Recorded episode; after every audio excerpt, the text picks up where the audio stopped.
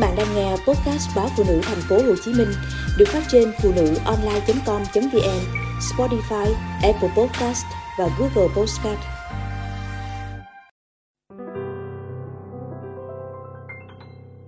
Mười năm hôn nhân, chồng chỉ lo đối ngoại. Cuộc hôn nhân 10 năm của tôi đang bắt đầu đứng bên vực thẳm.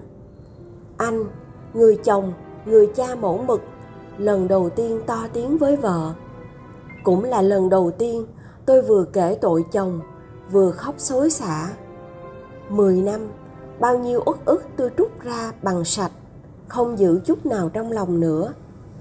Nhưng anh nhất mực giữ quan điểm rằng, sao bỗng dưng vợ trở nên ích kỷ, không thương anh em bên chồng? Tôi tức đến nghẹn lại, tháo chiếc nhẫn cưới trên tay dằn mạnh xuống bàn trước mặt chồng. Anh cầm lấy, từ nay thân ai nấy lo, việc ai nấy làm. Có lẽ quá sốc, nên anh sững lại đến mấy mươi giây, rồi đứng lên bước ra khỏi nhà. Tôi nghẹn lại trong uất ức. Mười năm, ai cũng nói tôi có phúc, lấy được người chồng chuẩn mực, hiếu kính với bố mẹ, không cờ bạc, gái gú lại có chút vị trí xã hội. Mọi người ở cơ quan tôi thậm chí còn nhiều lần mắng mỏ. Chồng có vị trí như vậy, sao không bỏ thời gian, tiền bạc ra chăm chút bản thân hơn? Thỉnh thoảng vẫn thấy ngược xuôi, giật gấu vá vai. Hỏi người này, người kia tiền. Mười năm qua, tôi chỉ cười gượng, bởi anh đúng là một người chồng tốt nhưng lại là người con quá hiếu thảo, quá chu toàn với họ hàng. Sống cạnh nhà bố mẹ mẹ lại khó tính, nên anh luôn sợ làm phật lòng bà. Muốn mua món đồ gì cho vợ con, anh sẽ mua cho bố mẹ mình trước. Có thức gì ngon, dù vợ đã sai con mang biếu ông bà, đến khi chồng về, lại vội vàng san sẻ thêm ra và mang đi mà không nói với vợ câu nào. Mua sữa cho con, anh cũng phải nghĩ mua sữa cho ông bà trước. Tất tật những vật dụng khác cũng vậy. Tôi không phải người nhỏ nhen, nhưng rất buồn vì cách xử sự của chồng. Người già, nhu cầu có bao nhiêu đâu.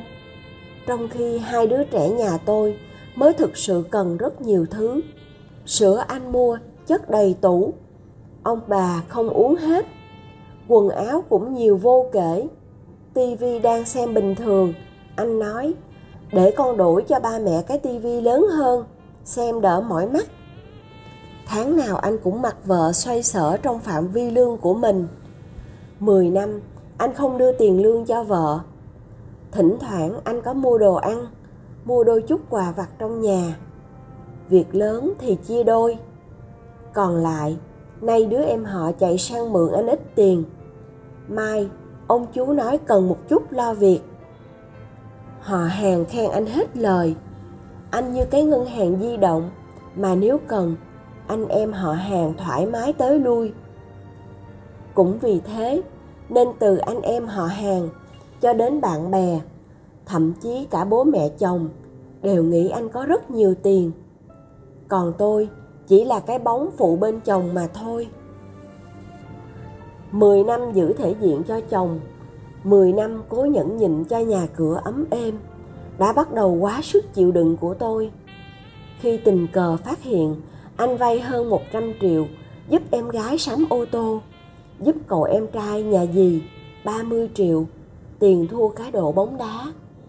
Mảnh đất nho nhỏ, không hiểu sao anh mua lại để cậu em mình đứng tên. Vẫn như những lần trước, anh không hề bàn với tôi một tiếng. Trong khi vợ cũng phải vừa đi vay nợ để mua cái máy giặt thay thế cái máy đã hỏng. Tôi gần như phát điên khi anh nói, cô ích kỷ nó vừa vừa chứ. Vâng tôi ích kỷ chỉ vì có bao nhiêu lương thì lo nuôi chồng con hết mà không bỏ ra cho anh em bố mẹ chồng mượn.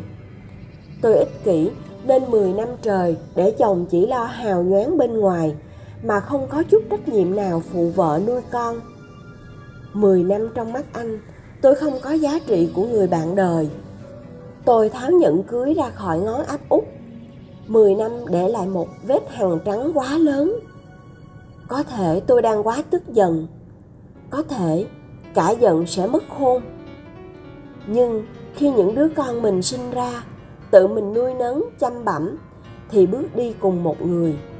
Hay hai người trên con đường phía trước cũng đâu có khác nhau.